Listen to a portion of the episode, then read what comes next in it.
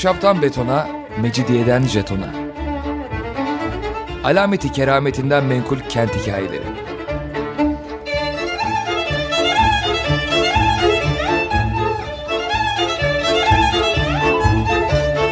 Hazırlayan ve sunan Pınar Erkan.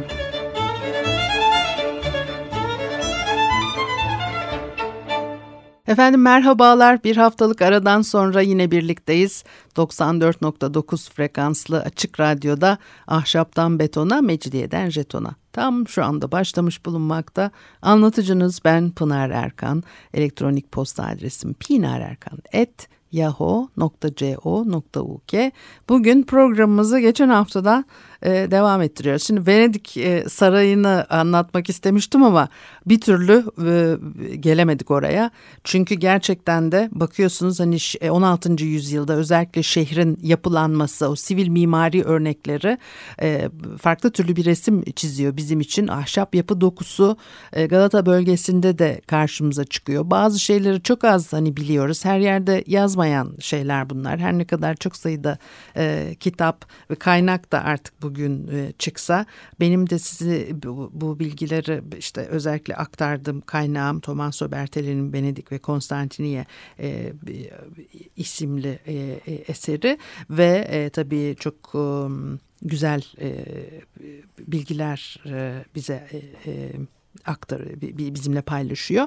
Şimdi e, yine o Venedik Sarayı'ndan söz edeceğim ama hani dedim ya bir kere e, genel olarak e, İtalyanların düşüncesi e, Türklerin e, saray, cami, külliye, han hamam gibi yapıları kagirden ve e, görkemli yaptıkları, onun haricinde yaşadıkları evlere hiç önem vermedikleri, e, sadece işlevsel olmasına özen gösterdikleri, e, sonraki nesillere bir şey bırakmak kaygısı gütmedikleri bunları söylüyorlar, ifade ediyorlar. Gerçekten de hani e, pek e, çok yapı e, bu şekilde ortadan e, kalktı. Bakıyorsunuz bizim öyle 15.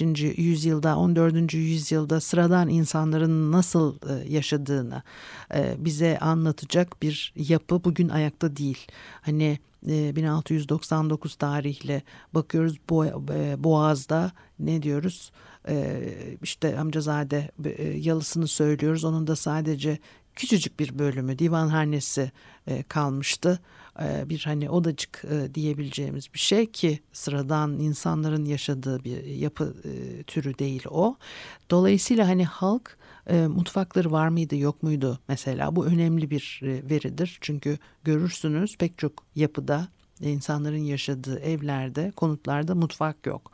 Ee, bugün bizim e, çok garipseyeceğimiz, çok da e, kolay kabul edemeyeceğimiz e, bir şey bu. Nasıl yani hani mutfakla olmadan nasıl yaşanıyor gibi. Ee, terekelerden çıkan bilgilere dayanarak hani yapılan değerlendirmelerle bu sonuçlara varılıyor büyük oranda. Özellikle İstanbul için bakıyorsunuz. İşte ne kadar tencere tava var mı? Yani mutfak eşyası var mı terekelerden? Oradan bir sonuç çıkarıyorsunuz. O bilgi olan bilgi üzerinden değerlendirme e, yapabiliyorsunuz. Dolayısıyla her ne kadar e, ev eşyaları da e, düzenlemeleri nasıldı? E, efendim nedir? Mesela batılılaşma hareketleri için e, şöyle yorumlar e, yapabiliyoruz. İkinci Mahmut döneminde yalılara hani yaz başında bir geçiş söz konusu. Padişahın izniyle insanlar yalılara geçiyorlar. Ondan sonra da yaz sonunda neyse belirli bir zamanda yine padişah fermanı ile geri dönebiliyorlar. O arada o yalılara taşınırken ne vardı? Kayıkların içerisinde. İşte e, diyoruz ki e, minderler daha çok böyle hani e, e, e, halılar, minderler ağırlıktayken bir bakıyorsunuz bir süre sonra işte sandalye, masa, e, sehpa gibi şeyler taşınır olmuş o kayıkların içerisinde. Yazlıklara giderken evlere götürülen eşyalar arasında. Batıllaşmanın e, getirdiği etkilerle bunların olduğu e, yorumu bu şekilde yapılıyor. Yani daha önce minderin üstünde oturuyormuş adam. E, şimdi koltuk kanepe götürmeye başlamış. Neyse masa götürmeye başlamış gibi e, bu, hani bu değerlendirmeler e, bizi e, yapabildiğimiz şeyler. E, e, Dolayısıyla hani e, terekelerde de varsa eğer mutfak eşyası mutfağa varmış diyorsunuz. Eğer yoksa mutfağa yokmuş e, diyorsunuz. Hani çok mu basite indirgedim.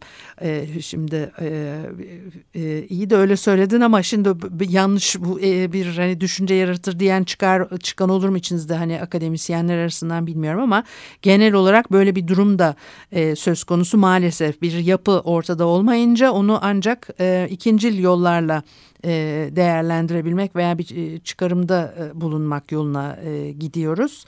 Bu da bizim ülkemizin enteresanlıklarından bir tanesi tabii ki. Şimdi dolayısıyla hani böyle Türkler e, sivil mimari önem vermiyorlardı, konutlara önem vermiyorlardı e, demek e, e, çok doğru bir hani yorum olmayabilir. E, bir batılı hani gözüyle kendi e, yapılarına göre tabii bir değerlendirme yaparak e, bunu söylüyorlar. E, e, hani başka türlü e, değerlendirmeler de yapmak mümkün olabilir tabii. Şimdi 16. yüzyıl boyunca bir kere e, opera neresiydi, bağlar neresiydi, hani Galata neresiydi diye de biraz konuşmuştuk e, geçen hafta. E, bakıyorsunuz daha başka yabancı devlet temsilcileri de var bağlarda. 1535 senesinde ilk defa Fransızlara bir e, ayrıcalık tanınmıştı. Kendi yapılarını inşa edebilirler e, Beyoğlu bölgesinde diye. E, onu göreceğiz e, ama tabii e, Cenevizler ve Venedikler daha önceden beri e, bu bölgede ikamet ediyorlar. Burada yaşıyorlar. Acaba sarayları, konutları tam olarak neredeydi? Hani e, diye tabii e, bir e, merak ortaya çıkıyor. E, net bir kaynak olmamasından dolayı e, yüzyılın başında nadiren ve geçici bir e, önlem için şehirde e, kalınıyor. Gene aynı yüzyılın sonlarında yani 16. yüzyılın sonlarına doğru e, yabancı devlet temsilcilerinin hem sayıları hem de e, kaldıkları e, yerler artıyor. Yani hem sayıları artıyor hem de daha uzun süre e, ikamet etmeye başlıyorlar öyle diyelim. Fransa elçisi mesela 1539 yılının Eylül ayında e, bağlardan yazıyor. Hani öyle imzalamış. Bu tarihten önce ve sonra da yine e, Pera'dan e, mektup gönderdiğini görüyoruz. E, Galata'da ikamet eden Fransa sefiri Pauline 1544 yılının yaz mevsiminde efradıyla birlikte bağlara çekiliyor yanında bulunan e, bir kronik yazarı var Moran. Diyor ki İstanbul ve Pera'da patlak veren çok büyük vega ve veba salgınından sonra Ekselans elçimiz divanı ile beraber Pera'da aşağı yukarı iki kilometre uzaklıktaki bağa gitti. Burada çok güzel inşa edilmiş bir ev vardır ve bahçesinden başka içinde çok güzel suyu olan bir kuyusu da var. Ee, Polin tarafından ikamet edilen ev e, bütün efradını e, barındırmaya yeterli olmadığı için adamlarının bir kısmı e, başka yerlere geçmişler. Yarım mil kadar uzaklıktaki bir başka bağ içerisinde bir eve gittiler diyor. Kadıköy'ü görüyormuş burası manzarası çok güzelmiş öyle anlatılıyor. Diyor ki mesela 1575 senesinde Fransa elçisinin ikamet ettiği evin e, bir tepenin yamacında olduğunu ve çok güzel bahçelerle çevrili olduğunu, nefis bir manzaraya e, sahip olduğunu e, söylüyor. Salomon Schweiger de 1570 ila işte ne o 16. yüzyılın sonu diyelim. Fransa elçisiyle Venedik Cumhuriyeti balyozunun birbirine yakın yerde oturduklarını yazıyor. Yine e, bir Fransız seyyah e, Pinon e, e, e, diyor ki e, Pera şehrinin dışında e, çok e, büyük varoşlar var. Geniş bahçeleri, bağları olan bu yerlerde Fransa, Venedik ve Dubrovnik elçilerinin e, e, ve elçinin gelmesinden önce İspanyol kralını temsil eden görevlinin konutları yer alır. Konstantinopolis şehrinde yaşayan tek elçi imparatorun temsilcisidir ve oradan padişaha ya da sadrazama bilgi vermeden ayrılması da çok mümkün değil diyor. Şimdi evet yani böyle bir hava var. Buralarda yavaş yavaş yerleşmeye başlamışlar. Bir e, kalabalık var e, ve yapıları çok beğenmiyorlar. Şimdi bir müzik arası verelim. Ondan sonra da biraz hakikaten şu Venedik Sarayı'ndan söz edip bugünkü programı e, böyle devam etmek istiyorum.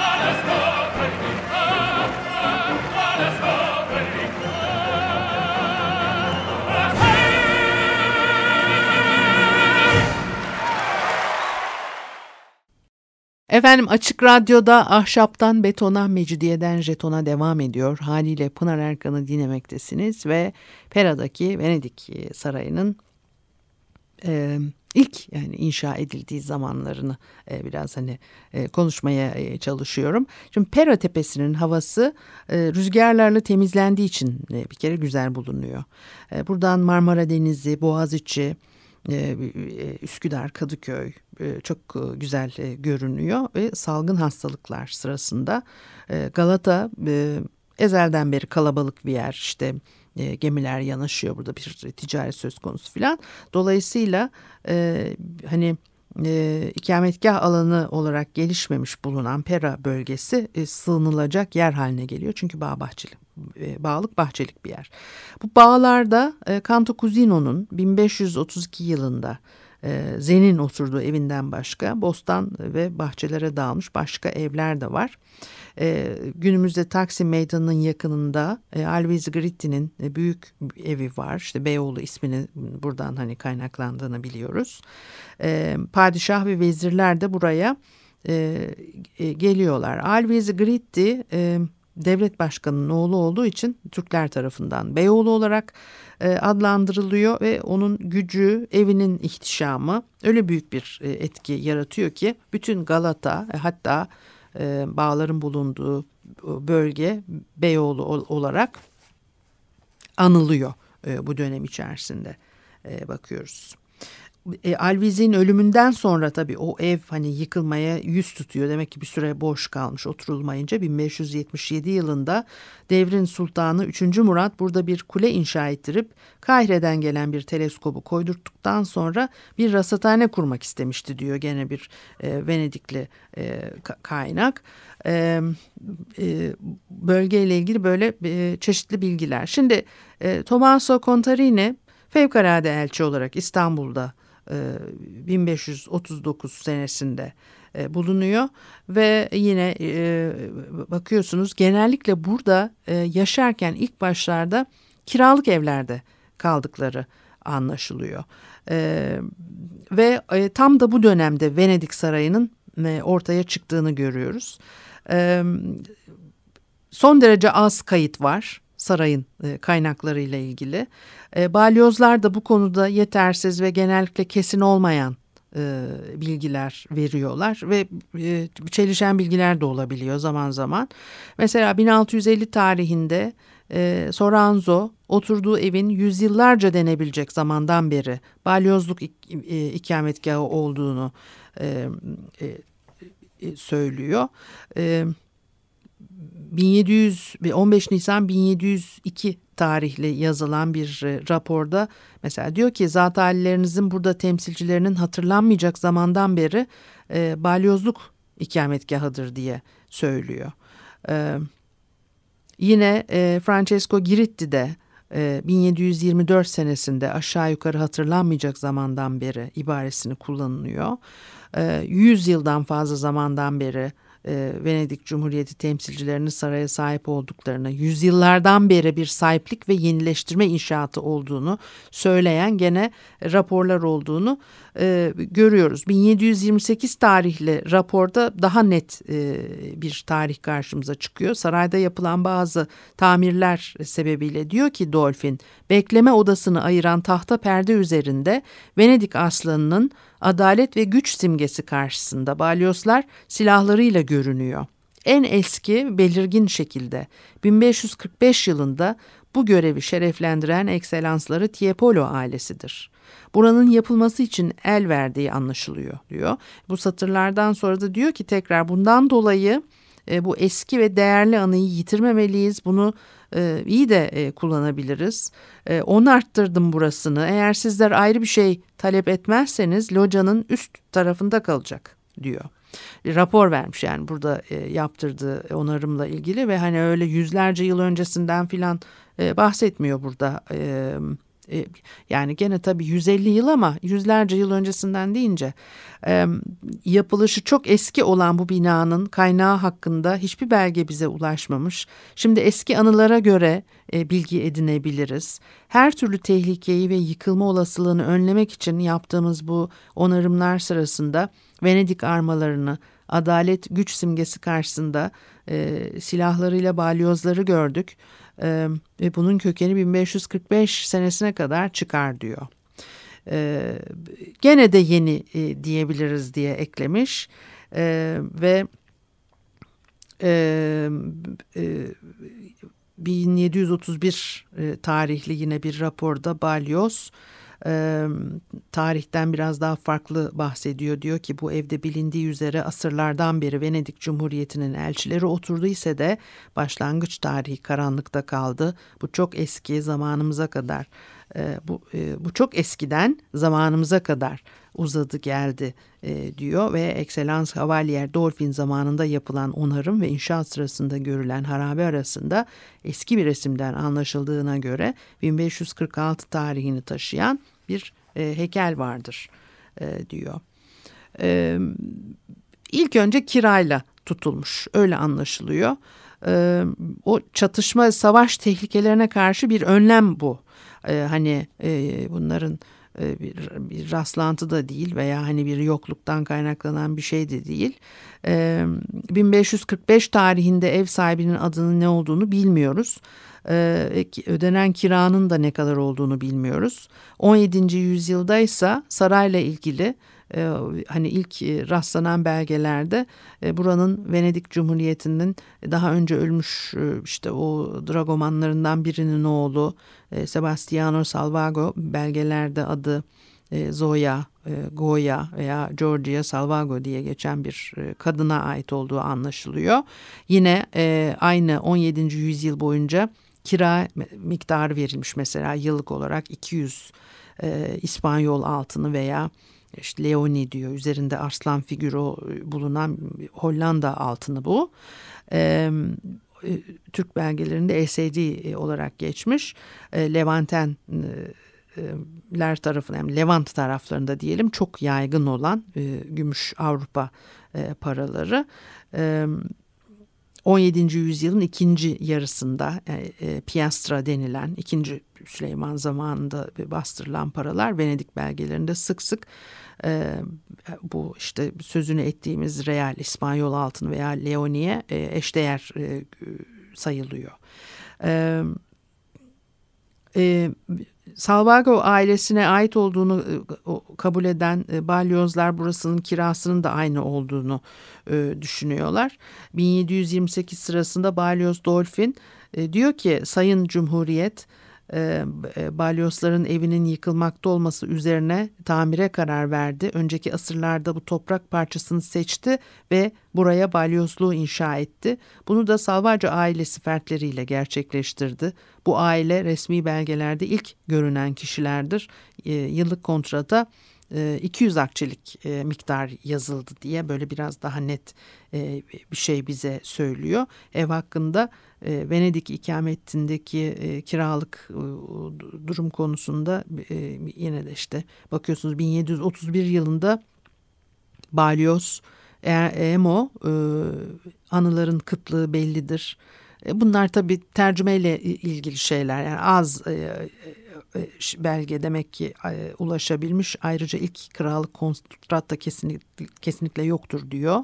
Hatta geçici mi yoksa daimi olduğunu bile bilmiyoruz daha ileri giderek etrafındakiler bir takım yerleri uygunsuz elde ettikleri için buranın sınırlarını da kabul edemeyiz diyor. Binanın ana kapısı güneyde e, o dönemde tabii burada daha çok e, Franklerin hani yaşadığı Avrupa'daki merkezi e, sayılan Galata semtine bakardı. Daha sonraları Pera tepelerinde e, nüfus artmaya başlayınca ikinci derece önemi olan o kuzey kapısı ana kapı sayıldı ve hep öyle kaldı diyor. E, ve yukarıda e, anılan ana kapı e, birkaç yıl kapalı kalmakla beraber aynı yüzyılın sonunda e, Veniye adlı e, balyoz tarafından tekrar açtırıldı diyor. Evin çok basit bir e, mimarisi varmış. Pera'daki bağ bahçelerin e, orasına burasına serpiştirilmiş evlere benziyor. Sonraki yüzyıllardaki belgelerden anlaşıldığına göre e, büyük oranda ahşaptanmış. E, İstanbul ve Boğaz içindeki evlerin, e, villaların e, çoğu tabii o dönemlerde ahşaptandı. Evet ilk e, yalı örnekleri kagir olmasına rağmen e, 17. yüzyıla ait bir değerli Venedik yazmasında e, Balyoz'un evini gösteren bir e, minyatür var. Onu da e, Twitter'dan tabii ki e, sizlerle e, paylaşıyorum. E, diyor ki altında açıklama olarak ekselansları Balyozların ikamet ettikleri evin resmidir. Avludan e, girişi vardır. Yukarı katta ise bir koridor bulunur. E, bunun altındaki odalarda e, yeni e, dragomanların öğrencileri e, bulunur diyor. E, e, balyosluk içinde bulunan şapelin tamiri için e, izin istemişler. Bu tamirin aynı zamanda binayı çevreleyen balkon içinde olmasını istiyoruz. Daimi e, kalan birinin tek rahat, e, rahat nefes alacağı yerdir. Burası 50 yıl önce ekselansları Balyoz ve Niye tarafından inşa edildi. Çok kere onarıldıysa da yine de hasarlıdır. E, yürürken bile insanın e, hayatı tehlikeye girer diyor. Ee, ve e, tabii bakıyorsunuz yeni Tiepolo'nun bir e, yerleştiği ev o da İstanbul'daki diğer evlerin bir benzeriydi diye e, anlatılıyor. Bunların e, hep benzer birbirlerine. Avrupalı gezginler evlerin mütevaziliği konusunda da bir e, görüş birliğine sahipler. Peki şimdi 15. E, yüzyıldan 17. 18. yüzyıla giden süreçte e, Venedik Sarayı'ndan bir, bir, parça hani söz etmeye e, çalıştım. Haftaya görüşene kadar hoşçakalınız.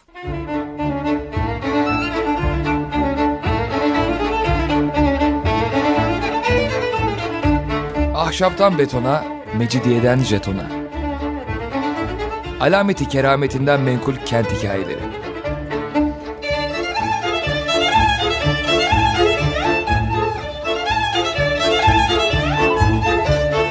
Hazırlayan ve sunan Pınar Erkan